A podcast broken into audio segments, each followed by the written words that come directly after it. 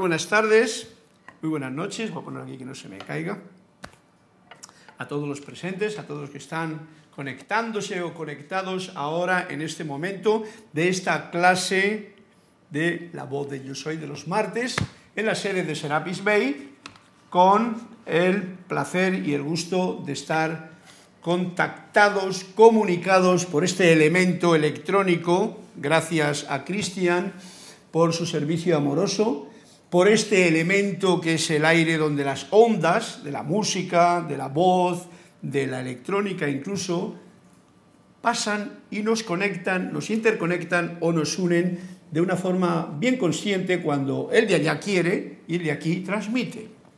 Así es que bienvenidos a esta clase de La voz de yo soy y los agradezco mmm, vuestra presencia, vuestros comentarios, también que me digáis la página esta del librito porque todavía no se han terminado los cuentos. Y bueno, hoy, hoy por la mañana no he tenido tiempo de abrir el, el, libro del Gran Director Divino ni otro libro, entonces le he abierto ahora y pues con él vamos a comenzar la clase con esta bendición que siempre es el reconocimiento de lo más profundo que hay, el maestro interior, porque todos somos maestros y alumnos, pero hay un maestro dentro de nosotros que todos nosotros lo conocemos, estudiantes de la luz, que es el yo soy, el ser, manifiesto a través de ustedes, de yo, ahí donde nos encontramos. Y entonces puedo cariñosamente bendecir este momento con la magna y todopoderosa presencia yo soy que reconozco en mí, reconoce, saluda y bendice a la presencia yo soy victoriosa en todos y cada uno de vuestros corazones. Gracias, Cristian. Gracias a todos ustedes. Y sin más, vamos a ir a la página que acabo de abrir ahora mismo. Como he dicho, siempre la abro. Casi la iba a abrir delante, pero la abrí un poquito antes y me gustó. Me gustó y entonces digo, si me gustó, pues ya vamos para adelante. Y me gustó porque está en la página 212, que es un 2, un 1 y un 2 del libro Discursos del Yo Soy, del gran director divino, maestro del amado Jesús, maestro de Saint Germain, maestro mío, maestro tuyo, en fin, un gran ser de luz que nos invita a que le escuchemos. Escuchar significa dejemos cualquier opinión, abramos nuestro cáliz y nuestro corazón y escuchemos lo que nos dice. Y he abierto en la página que dice, eh, como título de ese momento, es ¿Qué consejo dar? Crítica intergrupal y vamos a ver dónde va la cosa. Si coincide también con lo que vamos a desarrollar luego de eso de la dualidad. Recuerden que ustedes son la autoridad en sus mundos. Esto es bien importante y nos lo dice. La autoridad en mi mundo soy yo. La autoridad en tu mundo eres tú. No es nadie más. Recuérdenlo y coloquémoslo en ese punto de conciencia del uno y nadie más, dice él, ni su amigo más querido, ni su cónyuge puede decirle qué hacer, ya que quienes atan son de esa manera atados. Mm, este punto es como bastante importante reconocer y sobre todo comprender bien. Por eso he dicho, silenciemos nuestra mente y dejemos que la semilla de la palabra del Maestro entre nosotros para que crezca de la forma correcta, sin cizañas que la mente propia pone al juzgar. Ni su amigo más querido, ni su cónyuge, ni su hermano, ni su pariente, ni su vecino, ni nada, pueden decirles qué hacer, ya que quienes atan son de esa manera atados. Esto es, va de una con la etapa en la que nos encontramos, etapa de liberación, etapa de la edad dorada de Saint Germain, libertad, liberación de nuestras propias ataduras o de las ataduras de otros. Y aquí bien claro lo dice el, gran maestro. ¿eh? No te dejes atar porque no pueden atarte, ya que tú eres el que controlas y el que atas, el que, mm, digamos, eres la autoridad, esa es la palabra correcta, en tu mundo. Recuerden eso, nunca le digan a su prójimo, porque lo mismo, lo mismo que no dejarte atar por otros, tampoco ates tú. Nunca le digan a su prójimo, haz esto y haz lo otro. Este es un toque que nos da así, que nos deja caer. Más bien díganle, las bendiciones de la eterna luz de Dios descansan sobre ti, o sea, reconoce al Maestro. Avanza en la victoria de la vida. ¡Wow! ¡Qué bonito! Así habrán realizado su propia obligación para con su prójimo. Y esa es la única obligación que tenemos. Fijaros cuántas cosas nos han dicho, cuántas cosas hemos dicho a los demás que tienen que hacer y cuán callados hemos de estar de ahora en adelante que sabemos este dato que nos da simplemente nuestro querido hermano en la luz, el gran director divino, que no tiene pérdida. Eh, repito, lo que sí que pueden decir, lo que sí que podemos decir y sentir, porque esto no es cuestión de decirlo. No le digas al otro, haz esto, haz lo otro y tal. Más bien díganle, las bendiciones de la eterna luz de Dios descansan sobre ti. O sea, no, que vengan, sino que ya están en ti. Yo la reconozco. Avanza en la victoria de la vida. Y esto puede ser mi saludo para todos ustedes que están escuchando. Y lo puedo decir así con toda tranquilidad y con toda comprensión. Las bendiciones de la eterna luz de Dios descansan en todos ustedes. Avancen en la victoria de la vida y nos está diciendo datos que si pudiésemos comprender al centrarnos sin juzgar las palabras, es muy hermoso.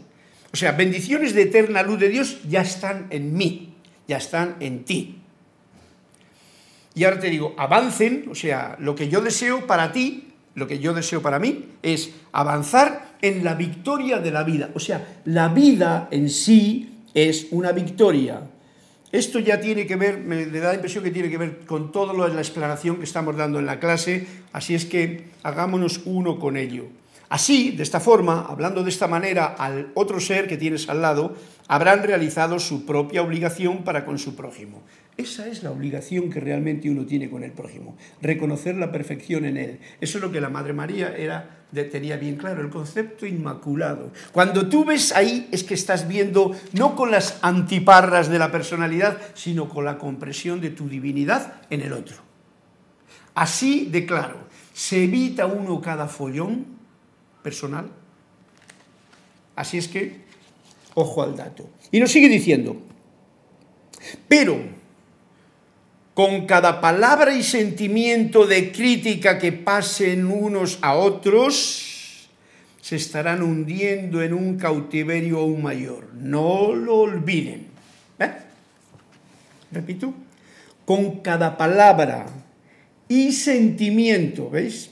Palabra y sentimiento, pensamiento y sentimiento, las dos cosas de crítica, de juicio, de condenación, de cualquiera de esas historias que uno que se pasen unos a otros, se estarán hundiendo en un cautiverio aún mayor, no lo olviden. O sea, es como un pantano y cada vez que tú juzgas y criticas, vamos a ponerlo en vez de crítica que es como muy suave, eso lo dicen mucho los maestros, pero yo en esta clase suelo decir juzga menos y agradece más, ¿no?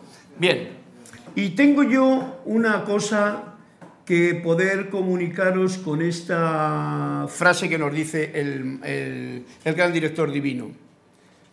Para no hundirse uno más, lo que estamos diciendo, yo lo pongo en el candelero, porque es sumamente importante. No, yo estoy llegando cada vez más a la comprensión de lo que estas palabras, que muchas veces las palabras, pues bueno, uno las dice como yo, pero si no las sientes, si no las analizas con ese sentimiento de que pase bien por el filtro de tu corazón, pues bueno, juzga mucho que le hace Hasta lo puedes dar como hace Cristian, le pega un ritmazo y queda una canción. pero fijaros lo que, lo que esto significa. Voy a enrollarme un poquito con, esto, con este tema. Esto necesita un agradecimiento al agua. ha quedado la canción ahí pegada. Bien, el juzgar es una de las cualidades más óptimas de la personalidad. ¿Vale? O sea, sabiendo eso, desde que hemos entrado aquí, nos han dicho lo que hacer y lo que no hacer con respecto a juicios. Esto tiene que ver ya con la clase de hoy que se llama dualidad. El juzgar nos ha puesto en una, en una premisa de forma de vida en la que la mente, la mente mía, la de ustedes, no sabe estar quieta ni un momento sin juzgar algo. Y digo juzgar, ya no digo crítica, juicio, condena, no, no, no, juzgar. Juzgar es el hecho de tú, desde tu parte mental, dar una opinión, un sentimiento de, calificación a lo que sea. Lo juzgas. Y fijad que si el juicio eh, puede ser un juicio eh, incluso positivo o negativo. Da lo mismo, es un juicio. Tú juzgas como alguien que bien... Es un juicio que lo hace la mente. Por ejemplo, cuando uno medita, el otro día estábamos hablando de un cuento que nos contó de cómo el maestro, pues como que no se sentaba a meditar, no sé si recordáis. Muchos dirán, oye, pero hay que sentarse a meditar, todos dicen que a meditar. Yo os digo, la única meditación válida, tanto si te sientas a meditar como si estás en actividad gloriosa, gozosa y agradecida, es no juzgar. Si uno cuando se para a meditar, se para o se sienta, se da cuenta, rápidamente se da cuenta de los de juicios que está emitiendo el propio, la propia mente. Por lo tanto, ojo al dato, ese es como el enemigo que no te deja lo que uno llama meditar.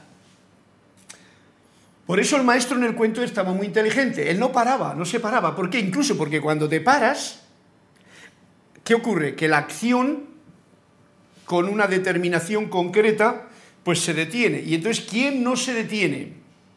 El loro mental.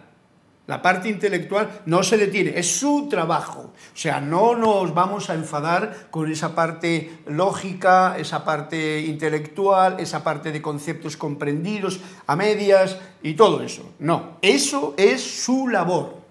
Pero es porque una mala educación que ha tenido desde que hemos nacido aquí. Hemos empezado a juzgar, a juzgar, a juzgar y todo lo juzga.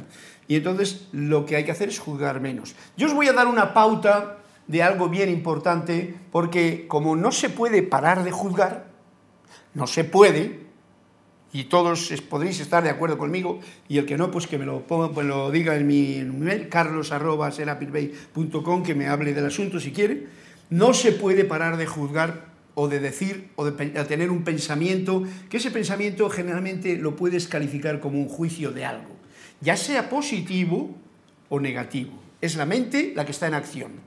Claro, la mente es el cerebro de la parte izquierda, la parte derecha se queda ahí. Yo voy a daros un dato que estoy descubriendo que es bien importante para tener algo a lo que nos vamos a permitir juzgar menos. Bueno, pues lo juzgo menos a ciertas cosas de la vida en general, pero a otras que procurar no juzgar nada, nada, nada. ¿Sabéis quiénes a los que no hay que juzgar nada, nada, nada, nada? O sea, hay que trabajar firme en ello. Es mi forma de verlo, ¿vale? Yo os lo comunico para que participando en esta actividad y practicando en el laboratorio de nuestra propia vida, pues entonces cada cual que experimente y bueno, si quiere me lo cuenta. Pero no hace falta que me cuente nada, lo único que hace falta es que se lo cuente uno a sí mismo. No juzguemos, juzgar lo mínimo y mínimo posible a esas personas que están a tu lado. Empezando por tú, por ti. El que más al lado está de uno es yo mismo. A mí, juzgarme, eso es la mayor pérdida de tiempo que puedo yo tener utilizando mi propia herramienta para echarme la culpa de lo que sea. Pero luego, a mi mujer, a mi marido, a mi abuelito, a mi abuelita, a mis nietos, a mis hijos, a mi bueno, el perro no le juzgas en realidad, porque el perro no necesita juicio, le das igual una patadita si es que se ha puesto demasiado pesado, pero suave. Pero no, el juicio viene con, que estás juzgando a otra llama triple en acción.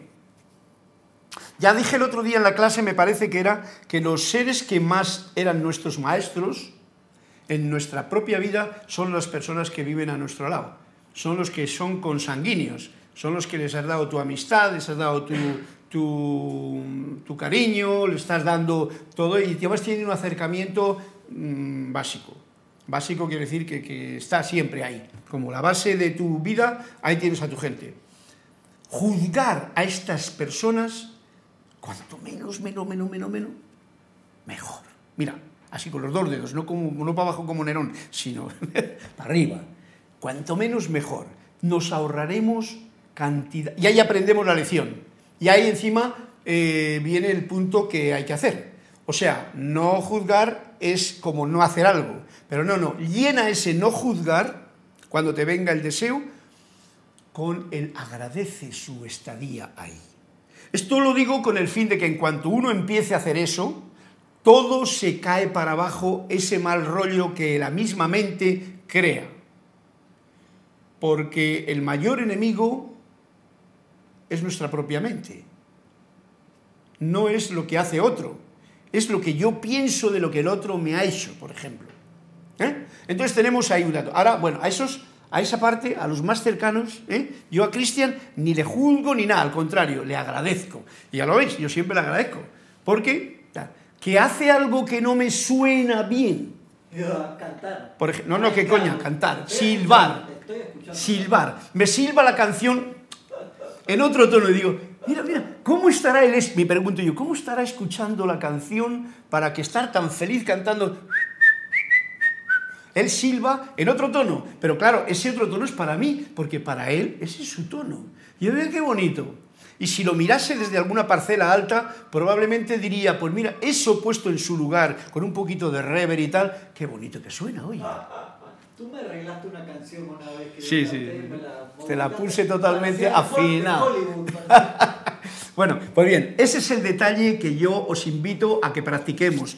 A estas personas, que es yo mismo, y mis gentes queridas de alrededor, cuanto menos juicio les hagamos, mejor. Cuanto más aceptación y agradecimiento, mejor. ¿Pero por qué? Porque es como es una energía que la tienes ahí cercana, para que no te toque las narices, que se llama, o te, haga una putada de estar constantemente eh, pasándolo mal, en cuanto esa energía nota que tú la agradeces, la bendices, la, ¿cómo te diría yo? La, la abrazas con cariño dentro de ti, con el sentimiento, pues deja de actuar de una forma que te va a,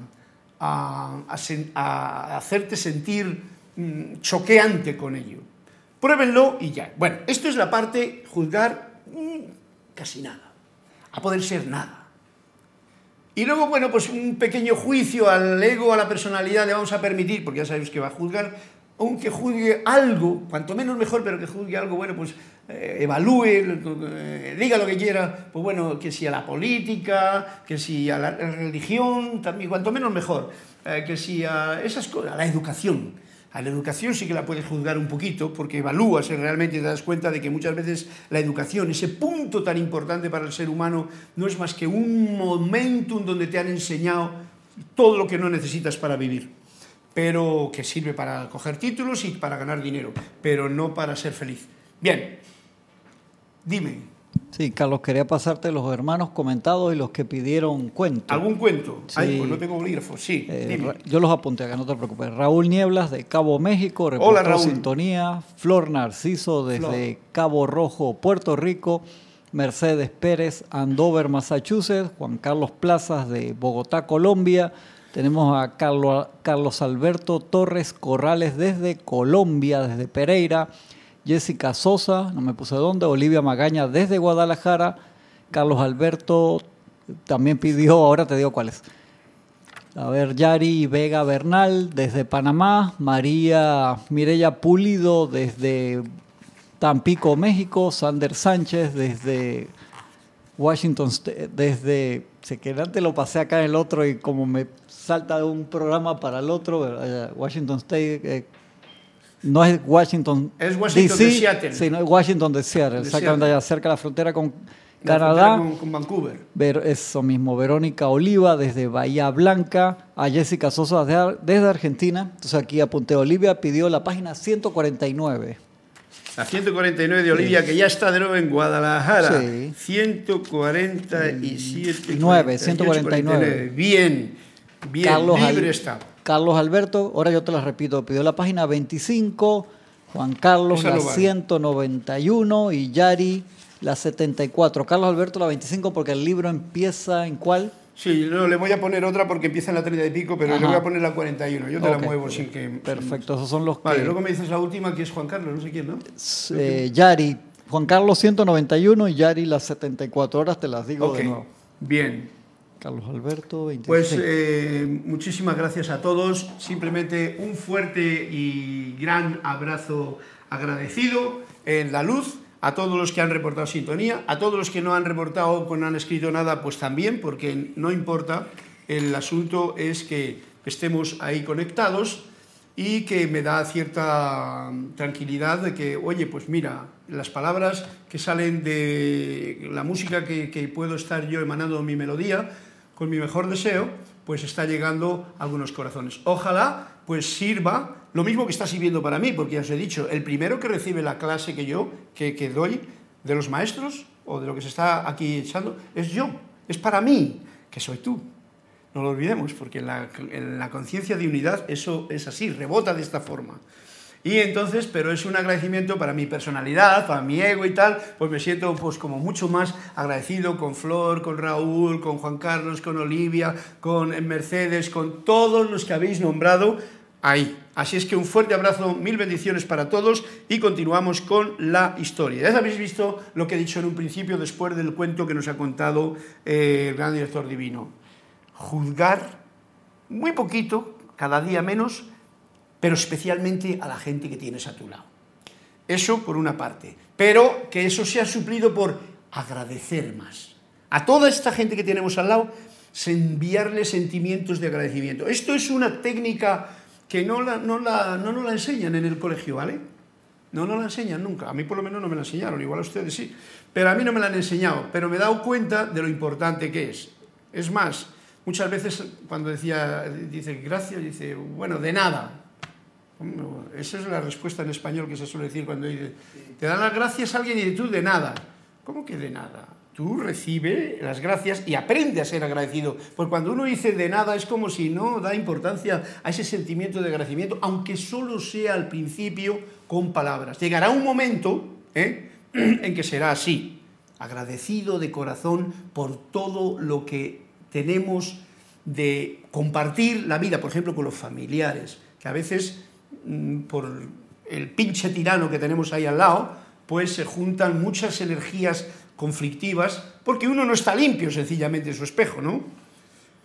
Porque como ha dicho el gran director divino, es uno el, ¿cómo se llama?, la autoridad en su mundo. Pues la autoridad en su mundo no puede, mm, no puede utilizarla para juzgar y para criticar al otro, sino para agradecer y bendecir. Ojo al dato, apúntenselo donde puedan, sobre todo aquí en el corazón, para que salga un sentimiento y practiquémoslo. Verás tú qué bonito que suena la cosa, la flauta, en una palabra, después de haberlo practicado. Eh, eh, los de, para los de México, aquí tengo yo un... Estoy orgulloso yo de esta camiseta que me compré en México el otro día que estuve viendo a mis nietos allí. Eh, aquí de, símbolos elevadores. Estoy al punto de cortarla y hacer un cuadro con ella, pues si no se va a estropear. Pero bueno, ya iré a México otro día. Gracias a todos, un fuerte abrazo y vamos con el cuento de Olivia Magaña, que es el 149, para empezar la segunda parte de esta clase. Y dice así, creencias, creencia. El maestro había citado a Aristóteles. En la búsqueda de la verdad parece mejor y hasta necesario renunciar a lo que nos es más querido. El maestro sustituyó la palabra verdad por la palabra Dios, que sería en la búsqueda de Dios parece mejor y hasta necesario renunciar a lo hasta a lo que nos es más querido. Más tarde le dijo un discípulo, en mi búsqueda de Dios estoy dispuesto a renunciar a todo, a la riqueza, a los amigos, a la familia, a mi país y hasta mi propia vida. ¿Puede una persona renunciar a algo más? El maestro respondió con calma, sí, a sus creencias sobre Dios.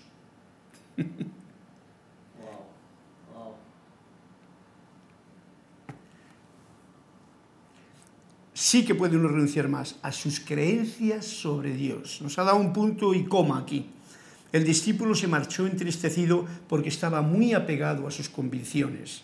Tenía más miedo a la ignorancia que a la muerte. Bueno, pues este es el primer cuento, Olivia, y es bien importante, hago hincapié con lo que yo ahora mismo siento del cuento, por darle una visión parcial, pero visión mía, y es que tanto verdad como, como Dios, como amor, como luz, son cuatro palabras que las utilizamos malamente. Por eso generalmente están llenas de creencias. Creemos que la verdad es así, creemos que la luz es así, creemos que Dios es así y creemos que, ¿cuál es la otra cosa? Que, la otra punto, no, no me acuerdo cuál era. La verdad, el amor, que el amor es así. ¿Veis? He puesto estos ejemplos de estos cuatro pilares fundamentales que todo el mundo los habla con una locura. Mm, la mente, la mente se enrolla mucho con esas palabritas. Y veréis que no hay sermón, casi no hay canción, casi no hay forma de decir en una clase en la que alguna de estas palabras no salga. Porque es que se queda uno como ya diciendo, oye, ya he dicho prácticamente todo. Pero, ¿y qué es lo que yo tengo ¿Cuáles son mis creencias sobre ello? ¿Realmente tengo unas creencias verdaderas sobre lo que es la verdad? ¿O es una creencia falsa? Sobre el amor, yo creo realmente la verdad. Yo he sentido, vamos a ponerlo más claro, porque si sigues con una creencia y la cambias por otra creencia, son dos creencias que hay que sacar. ¿He sentido la verdad? ¿He sentido el amor? O siento el amor, siento la luz, siento... ¿Cuál era la otra palabra? No me acuerdo. La luz. ¿eh? Dios, le siento a Dios. Acabo de inventarme el, juego ahora mismo y no me acuerdo de lo que estoy inventando. ¿no? Siento verdaderamente a esta presencia yo soy cada vez que invoco, la grito, la digo cosas y tal la siento en mi interior a la verdad, la luz, el amor. Cuando tú lo sientes, no hay creencias, porque la creencia viene de lo que has adquirido con tu mente. Cuando tú sientes es lo que tú sientes y ahí no hay vuelta de hoja. Ahí está el kit de la cuestión. Y hemos de pedirnos a nuestro maestro interno que nos enseñe a sentir, porque ya de esa forma se evaporan las creencias. Fíjate lo que hizo este discípulo. Se marchó entristecido porque estaba muy apegado a sus convicciones. Además estaba cargado de ignorancia, tenía más miedo a la ignorancia, la ignorancia es otra creencia que tiene uno. Es la ignorancia, mira, no lo había metido yo en el rollo este de, de los cinco, la ignorancia es como un opuesto, es también un una creencia de la mente. La ignorancia es una creencia de la mente que se lo cree, es porque no ha descubierto su tesoro. Si descubriese el tesoro que hay dentro, la mente, como no lo puede descubrir sola, pues está ignorante. Y gracias a la ignorancia tenemos este mundo tan ignorante que hace cosas tan, vamos a llamarlas graciosas de ignorante. O sea, hace unas comedias tan ridículamente ignorantes que si las ves con los ojos del corazón, no te queda más remedio que, decir, pero bueno, eh, eh, eh, es que estamos en un mundo de locos, ¿no? Y yo coincido que estamos en un mundo de locos, por lo que vemos por las prensas y todo el asunto, por las creencias que tenemos, religiones, filosofías, educaciones, formas de comportamiento de pueblos, de límites, muros, fronteras, guerras, bombas, ignorancia pura. Ese es el juego de esta aula hermosa en la que estamos metidos. Si lo ves así, la cosa cambia y no te metes con ello y no lo juzgas. Muy importante porque es el tema. Dime, Cristian. Laura González de Guatemala también reportó sintonía y Juan Manuel Medina desde México, quien nos dice algo que va muy bien con el tema, dice Carlos, por nuestra calidad humana no tenemos la verdad absoluta, por lo que la creencia que tenemos sobre Dios siempre es relativa, por lo que podemos variar en ella dependiendo de la conciencia que tenemos. Claro, Juan Manuel, esa es la situación. Y entonces date cuenta, cada uno tiene una creencia, tiene una visión de Dios, de la verdad, de todo. Y entonces eh, no es en realidad. Por eso, por eso el cuento de la creencia de Olivia pues nos está diciendo, saca esa creencia. Y yo te digo, siente lo que tú deseas sentir, siente la verdad. Ya tenemos un paradigma o una palabra, eh, una palabra que nos define todo esto, que se reduce a bien. Bien es como un concepto en el que dice, bueno, bien, bueno, armonioso y tal. Los maestros impulsan a cualquier estudiante de la luz a que nos mantengamos en armonía. Armonía es, es el bien manifiesto también. Es como una, como, un, como una vara de medir a dónde estoy. Si mis sentimientos están en armonía, oye, pues estás bien, ¿no? Ya está. Luego puede venirte el amor, puede venirte la gracia, puede venirte eh, todo eso. Eh, bien, Ahí está la cosa. Gracias, Juan Carlos, ese comentario muy acertado y todos creo que os dais cuenta. Juan Manuel, perdón, de México. Un fuerte abrazo para ti hasta allá por tu acertado comentario, que es prácticamente lo que todos también tenéis en mente. Bueno, pues vamos a ver qué es lo que nos dice en, el capítulo de continuación de Manuel, eh, por donde íbamos, uniéndolo con todo esto que nos está diciendo o saliendo a la palestra en la clase de hoy. Nos dice así, estaba hablando de las energías, lo bueno, lo malo, tal, la dualidad. La negatividad trae dentro de sí la semilla de su propia destrucción. Esto para que sepamos, como nos decía el gran director divino el otro día, eh, no tengan ningún problema de lo que piensa o dice la gente de maldad. Eso no tiene ningún poder sobre uno. ¿Qué te dice hoy? Tu mundo es la autoridad. Por lo tanto, es para que sepamos qué es lo que yo soy, qué es lo que el mundo de las apariencias, de la ilusión, me está presentando a mí para que mm, ponga en acción los poderes que yo tengo. Y bueno, ahí está la historia. Si yo o alguien me trae negatividad, yo he de saber esto. La negatividad, o sea, cuando uno es negativo, trae dentro de sí la semilla de su propia destrucción. O sea, la negatividad se autodestruye.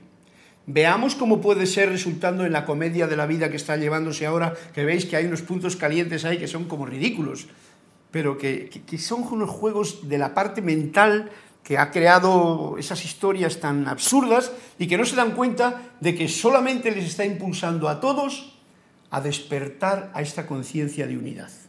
Se acabó el rollo si todos despertasen. Pero como estamos en clase, no sería un plan que todo el mundo despertase y ya no había clase. La clase sigue porque cada cual tiene, como tú has dicho, Juan Manuel, su creencia en la política, en su partido, en su nación, en su religión, en su todo. Todos son los eh, bastones en los que hasta ahora nos hemos apoyado para caminar por, como decía el cuento, por miedo a la ignorancia. Y la he llenado con mis creencias. La ignorancia que mi mente tiene al estar separada del yo soy, la lleno con mis creencias. ¿Y mis creencias quién me las da? Un libro. Ala, yo voy y le creo a este libro. Si yo creo a este libro, yo estoy usando una creencia. Yo tengo que sentir lo que este libro me está diciendo de alguna forma. Tengo que experimentar. Y cuando digo este libro, digo el otro también. Todos los libros son bastones. En un momento determinado el libro va a desaparecer de mi esto. Y si yo no he practicado, estoy más perdido que el hijo Limber, como decía Jorge, ¿verdad? Bien, si la negatividad trae dentro de sí la semilla de su propia destrucción, ¿para qué voy a preocuparme yo por ser negativo y para tener que estar sembrando semillas destructivas? Simplemente de darme cuenta, ¿estoy en una situación tolerantemente positiva y alegre y agradecida? Que entonces ya no tengo negatividad ni nada, o no. Y si veo que no, pues cambia el chip o el interruptor hacia arriba. Ustedes experimentan según lo que creen. Y fíjate tú, la creencia hace que si yo creo que Dios es así y tengo que matar a aquel otro porque tiene otro Dios que yo no lo conozco, no lo acepto, y yo voy, eh, es mi creencia, y yo estoy actuando malamente, ignorantemente diría yo, ¿no? Ustedes experimentan según lo que creen. En el mismo mundo en que ustedes existen, en este, en el suyo, tanto lo positivo como lo negativo. Si yo creo en positivo, botella, como todos han escuchado, medio llena, es un rasante muy común, o medio vacía, ya sabes tú para dónde va la tendencia de mi positividad o negatividad, pues eso es lo que voy a experimentar. Si digo esta botella está medio vacía, en cuanto pegue un trago más, se me acabó. Y si digo está medio llena, pues mira, parece que no se acaba nunca. Esa es la diferencia. lo que tú piensas y sientes, eso traes a la forma. Si encima es lo que tú crees, eso también es lo que tú vas a experimentar. Tanto en lo positivo como en lo negativo. Son producto de lo que ustedes sostienen como verdad. Y aquí venimos al punto del cuento, porque si yo creo que es verdad lo que yo creo, pues así es para mí. Eso al otro le importa un bledo no tiene nada que ver con lo del otro. Pero a mí me va a afectar, porque si mi verdad es una, una, un poquitín de verdad y todo esto de una mentira enorme de mi ignorancia y mis miedos, juguemos aquí cuando no conocemos el bien, es porque está eso lleno de miedos. Los miedos tienen un poder muy grande porque si te dejas atrapar por el miedo, si no haces amistad con el miedo y tú caminas con cierta cantidad de miedo, pero como compañero, eh, miedo, ven aquí, pues entonces eh, la cosa cambia, porque el miedo, pues como dice, oye, no me desprecia, pues voy a estar aquí que esté buena gente, ¿no? Es un juego de, de mi forma de verlo. Pero son producto de lo que ustedes sostienen como verdad. No sostenemos la verdad, porque la verdad no hay que sostenerla. La verdad se sostiene sola, ya lo sabemos claramente pero yo puedo creer que algo es verdad. Y entonces lucho y hasta mato por ello y hago lo que... barbaridades. Bueno, así es para ti. Eso es lo que tú vas a experimentar y esa es la lección que tú has venido, porque esto es bien importante. En todo este juego que estoy mm, como marcando de lo que yo veo en el mundo ahora mismo, que hay este, este juego tan, tan, tan, no sé ni cómo calificarlo porque no tiene calificación, tan gracioso, vamos a llamarlo tan gracioso, de los egos en gran, en gran en superlativo actitud.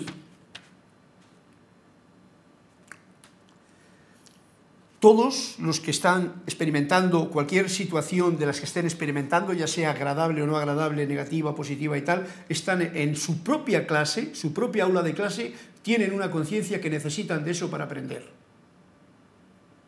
Yo lo veo así y no tengo ninguna duda al respecto. Cada cual está experimentando según lo que cree, según donde está, que es su mundo, que no creo que haya, que igual ha, ha, estado juzgando, por eso he dicho antes, no juzgues a tu propio mundo, a lo que te rodea, no juzgues tu propia nación, no juzgues tus propios representantes, porque eres tú en ellos, pero no lo ves, prefieres apuntarles con el dedo, y entonces todo se evita en tu mundo. Esto es muy sutil, es muy mágico. Comprenderlo no es sencillo, pero por ahí van los tiros. Y yo me apunto a lo que estoy diciendo porque lo siento así, con, con una fuerza que es muy cariñosa para todo. Bien, dentro de cada uno se encuentra el germen que ha contribuido a las circunstancias de este momento en su, área, en su área en particular del país, en su momento en particular dentro del proceso de evolución. Bien, esto quiere decir más o menos lo que he indicado yo ahora mismo, y repito, porque las palabras son como muchas. Dentro de cada uno, dentro de mí, se encuentra el germen, o sea, la semilla, lo que ha germinado, que ha contribuido a estas circunstancias de este momento en mi área. Mi área es, aquí tengo yo a Cristian, ¿qué más puedo darle? Pues un abrazo muy fuerte, ¿no? Yo siempre la alegría, el gozo de compartir, es, ojalá todo el mundo pueda tener eso. Eh, mi familia, otro gozo. Mi familia de aquí y mi familia de allá. Yo estoy diciendo mi experiencia personal. Hasta incluso aquella familia que tengo casi olvidada en Dinamarca, que tengo que ir a Cancún a encontrarme con ellos así cada cuatro años.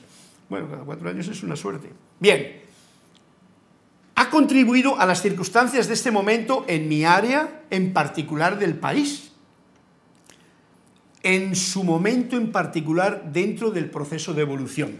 En mi caso personal, y me pongo a mi caso porque no quiero juzgar ni poner a otro, cada cual que se ponga en el suyo, es así.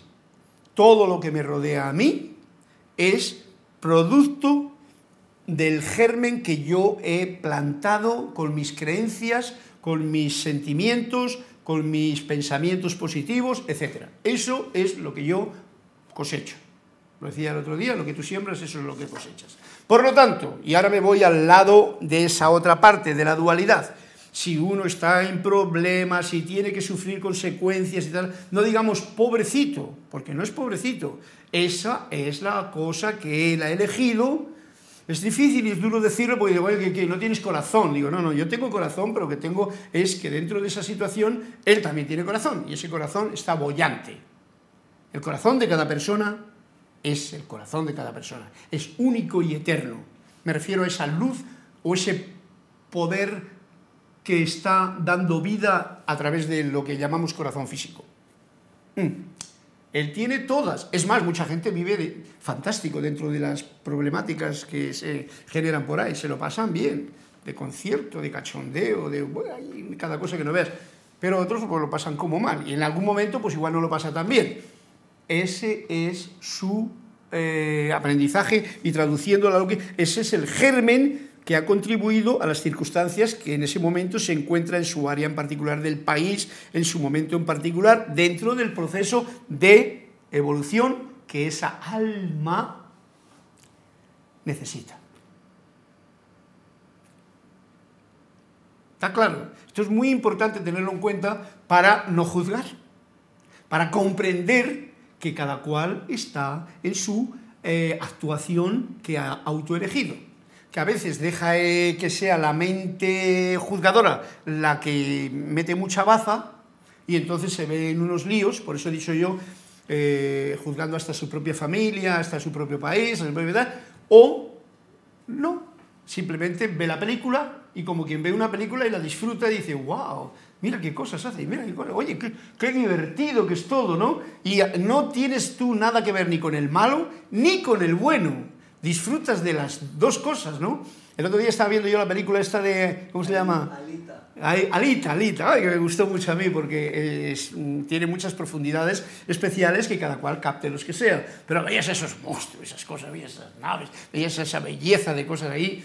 Y entonces ves todas las energías de todo, como es alucinante, como las películas de Hollywood son así. Yo no las llamo arte, pero las llamo películas de mucho entretenimiento. Porque el arte, ya sabéis que en el cine, para mí, se manifiesta de una forma.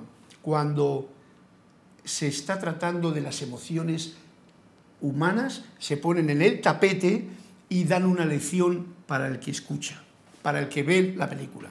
Por ahí comienza ese séptimo arte. Lo otro ya es una tecnología que estamos viendo ahora que es muy divertida.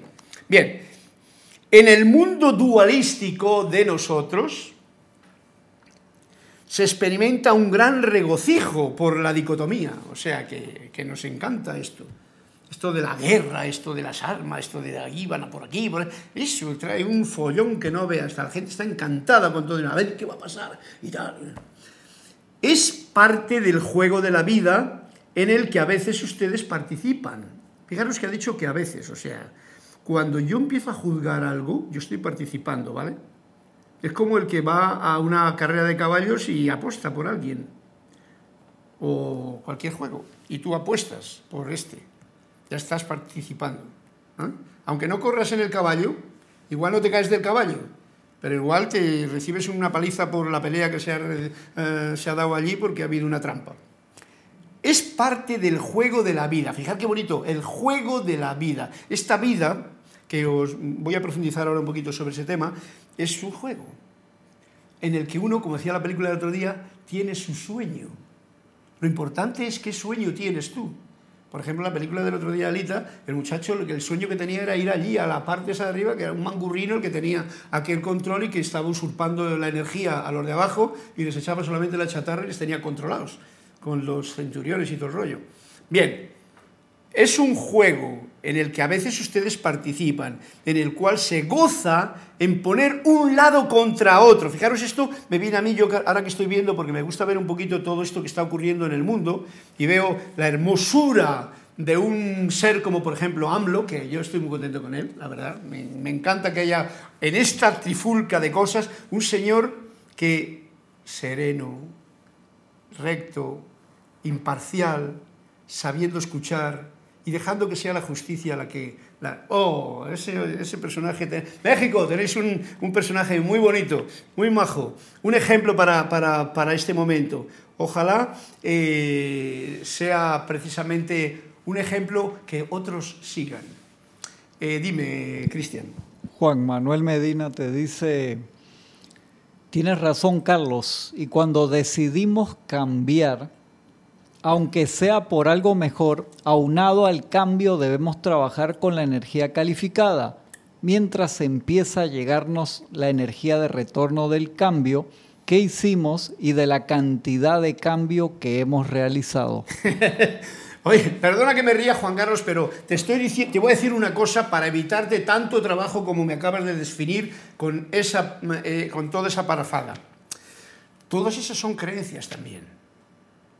Uno cree que las cosas van a tardar, que, ahora tienes que hacerte con la energía porque estás en un cambio. Primero, el cambio es cambio. O sea, si tú tienes el, ¿cómo se llama? El interruptor apagado de la luz, Tú cambias encendiéndole. En el momento en que tú haces el cambio, lo digo porque hay un tiempo que no hay, no hay tiempo que perder ya hoy día. Tenemos la creencia de que, como mucha gente dice, no, yo voy a dejar de fumar, pero despacio, poco a poco.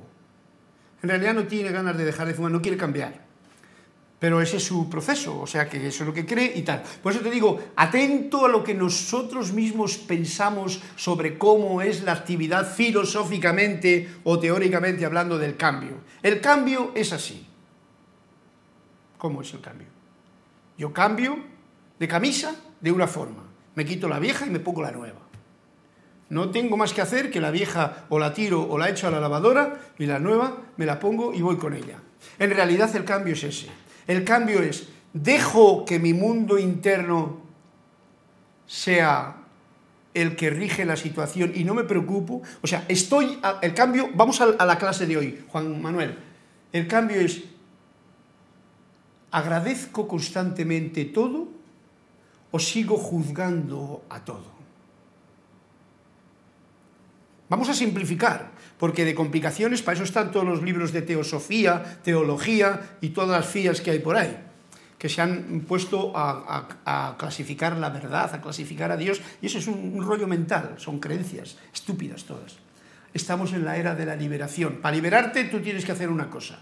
La meditación, ya he dicho yo, que se basa en realidad en no juzgar, porque cuando no juzgas, eh, el juzgador, el juzgador de juzgar, se calla, ¿no? Entonces, si logras callar al juzgador, entras en silencio. Cuando entras en silencio, empiezas a sentir la voz interior. Y eso es otra historia. Ya has cambiado. Eso puede ser, y te doy la razón en ese sentido, en que paulatinamente tú vas haciendo tu trabajo. Pero nada más. No le demos demasiada bolilla a un proceso muy largo. Gracias por tu comentario, Juan Carlos.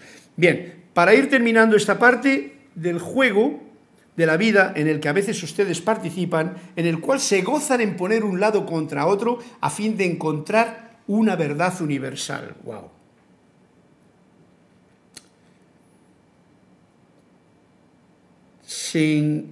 a veces ustedes gozan en poner un lado contra otro a fin de encontrar una verdad universal. Ok, si esto fuese en la experiencia externa que ahora estamos viendo cuando están otra vez esa, mm, ese juego, eh, ¿cómo se llama?, político, nacional, en el que ponen como la parte de un ismo con otro ismo, que son los dos son abismos, es como, como la mano derecha y la mano izquierda, ¿no? Yo lo veo muy ridículo el que la mano derecha esté peleando contra la mano y que Yo soy pianista, entonces yo tengo que utilizar las dos manos con la misma calidad de efectividad. La mano derecha es la derecha, ¿no? La mano izquierda es la izquierda. Las dos en unión. ¿Y quién une? Que ese es el punto que nos tiene para encontrar una verdad universal. Una verdad universal sería, reduciendo todo el rollo de lo que estamos viendo ahora mismo en la política planetaria de la Tierra la derecha, la izquierda, los ismos con los abismos, todo eso, si lucha, es porque están separados de lo que realmente une a la mano derecha de la mano izquierda, que lo que une a la mano derecha de la mano izquierda es el corazón. Yo siempre abogo por esto.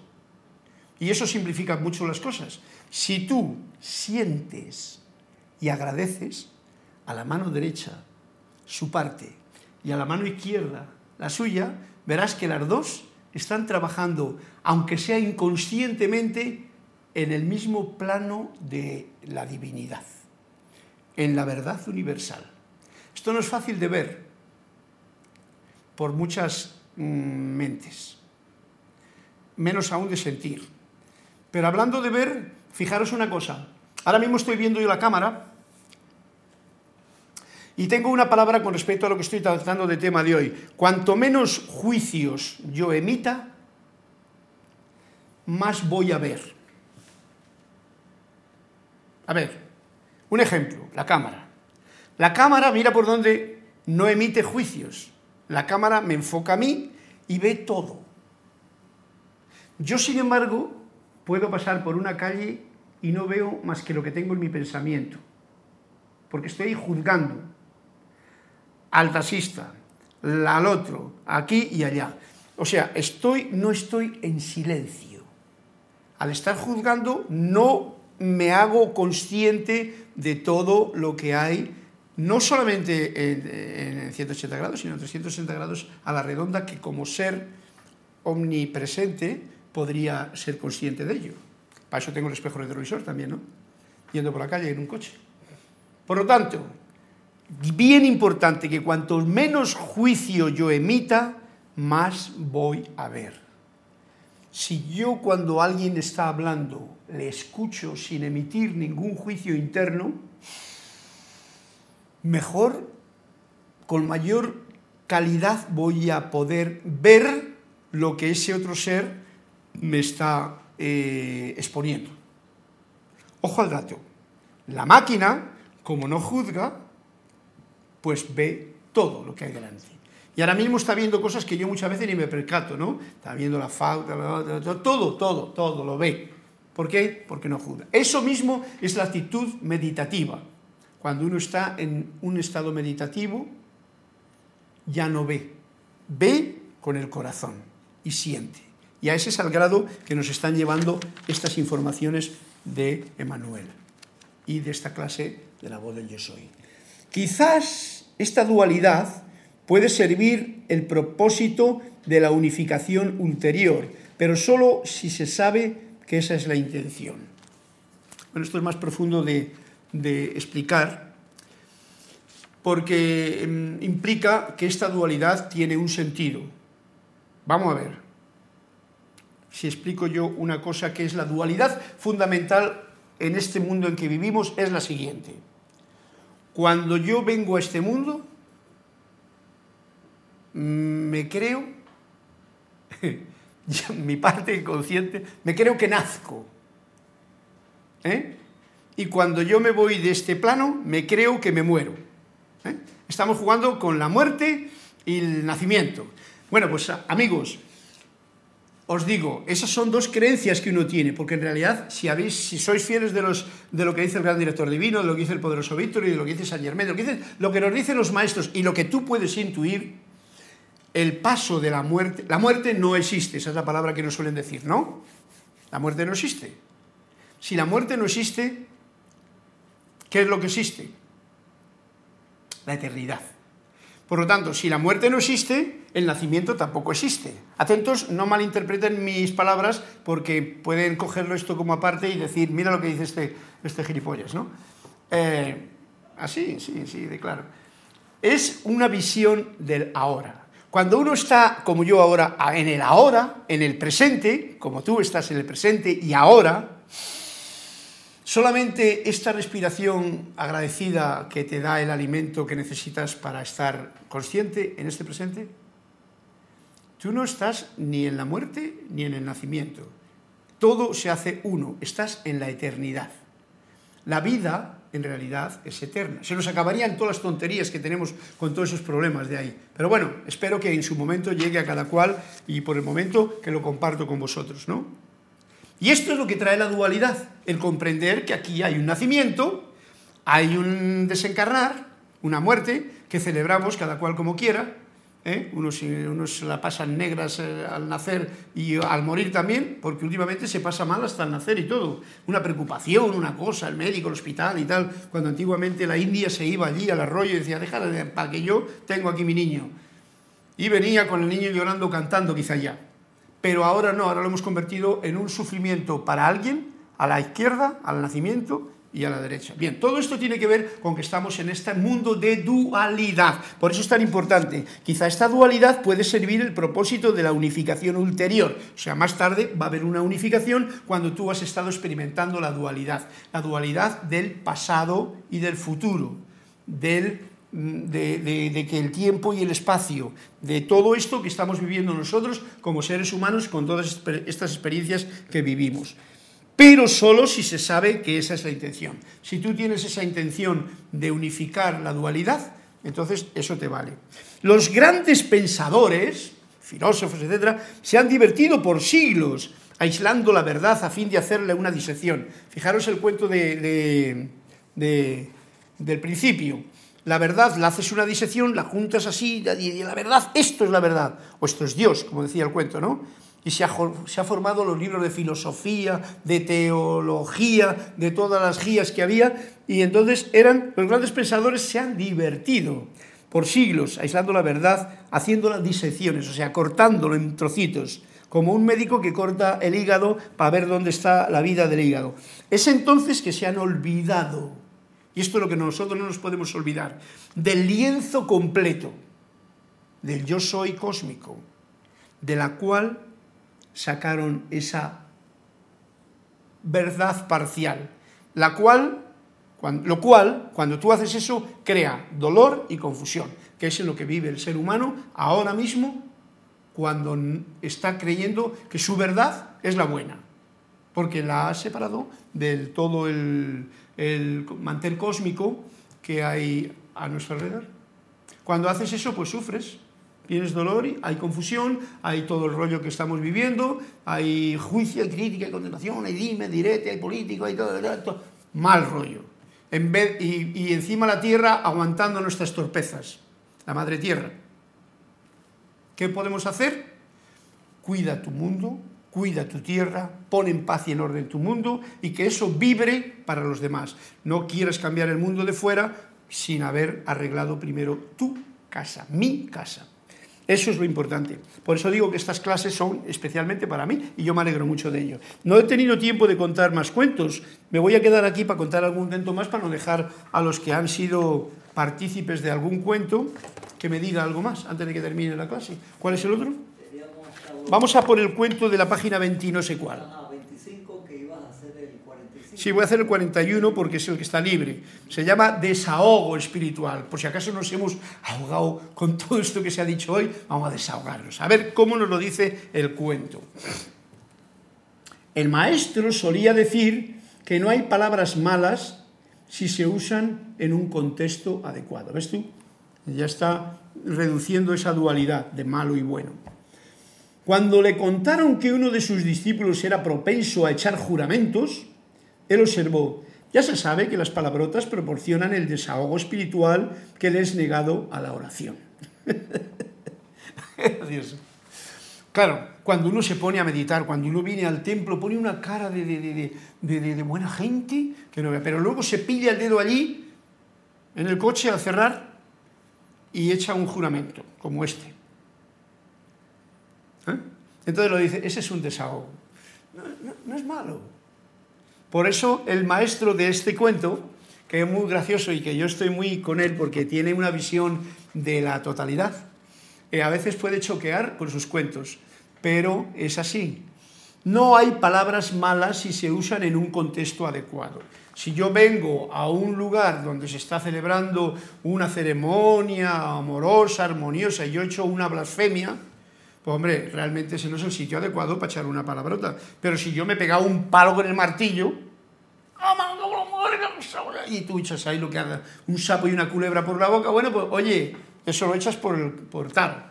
Quizá tú te des cuenta de, de lo que ha pasado. ¿Has comprendido el cuento? Bien simpático. Ya se sabe que las palabrotas, las palabras que no son de educación, de honorabilidad, de nobleza, etc., proporcionan el desahogo espiritual que le es negado a la oración. O sea, la oración no se la permite que se cabre, tiene que ser todo así como muy... Es la creencia de la oración, ¿no? Muy devoto, muy místico, muy tal, muy casi monjil, un poquito curil y con suave. Bien. bueno, creo que habrás comprendido el cuento. Queda uno que es el de Juan Carlos, me parece. ¿Dónde está? Quedan dos, Juan Carlos y Yari. Oye, Yari, ¿me vas a permitir que lo haga el próximo eso? Porque ya nos estamos pasando de la línea. ¿Cuál es el cuento de Juan Carlos? ¿O el de Yari? 191. Si coincide, le leo. Y si no, pues le dejamos para el próximo eso, con tu permiso. Ya está, porque es creatividad. ¿Y el de Yari? 74. 74. Vamos a ver el de Yari si coincide. ¿eh? Esto es simplemente por ser prácticos a la hora. El de Yari también está leído, se llama Proyección, así es que gracias a los dos por el cuento, el próximo día igual le leemos de todas maneras, no os sintáis mal, pero es porque ya se me ha ido la hora más allá de lo, del asunto previsto, y entonces leer un cuento rápido, pues como que no, no viene a cuento. Pero sí que viene a cuento el tocar una melodía para despedir la clase con la frase que no quiero que sea una frase, sino una brújula de sentimiento juzguemos menos agradeciendo más. Thank you.